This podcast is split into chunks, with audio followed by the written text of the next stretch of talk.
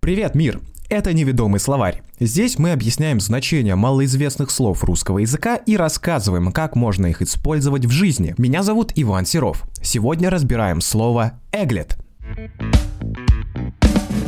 Эглет – это металлический или пластиковый наконечник шнурка. Если бы не было эглета, то попадать в дырки на кроссовках для зашнуровывания было бы практически невозможно. Все же сталкивались с той ситуацией, когда нужно было намочить концы шнурка, чтобы они попали в душка кроссовков. Кстати, отверстие для шнурков в одежде или обуви называется люверс.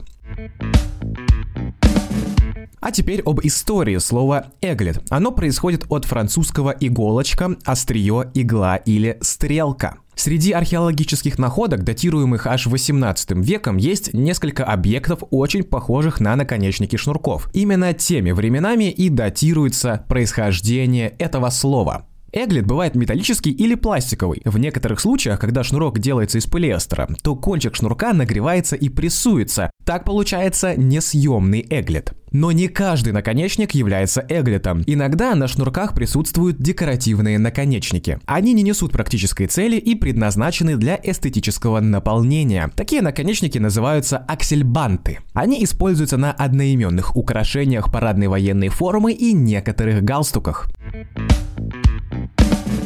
Где вы могли слышать слово «эглет» раньше? Был такой мультик «Финис и Ферб» по Диснею. Так вот, в телевизионном мультсериале серия «Слово дня» была посвящена как раз-таки слову «эглет». Там сами герои Финис и Ферб пели песню про эглет и произносили это слово как минимум раз сто. Целая 20-минутная серия про эглет. Хм, что может быть лучше? Лично я как раз-таки и смотрел эту серию по ТВ лет 10 назад. И с тех пор слово «эглет» было тем самым словом, знанием которого я хвастался в школе.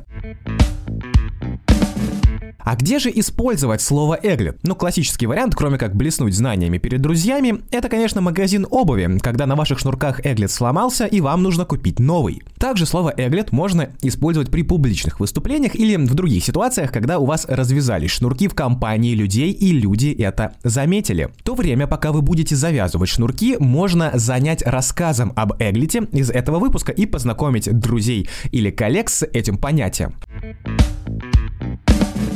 В конце каждого эпизода мы будем просить нейросеть написать стихотворение про слово сегодняшнего выпуска. Давайте посмотрим, как получилось зарифмовать у нейросети слово «эглет».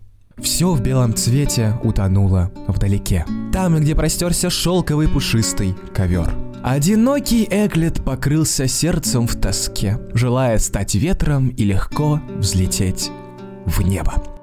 Вот такое стихотворение придумала нейросеть к сегодняшнему слову. Эглет. Подписывайся на подкаст на всех ресурсах и не забудь поставить нам 5 звезд, чтобы больше людей в России имели под рукой неведомый словарь. Меня зовут Иван Серов. Пока!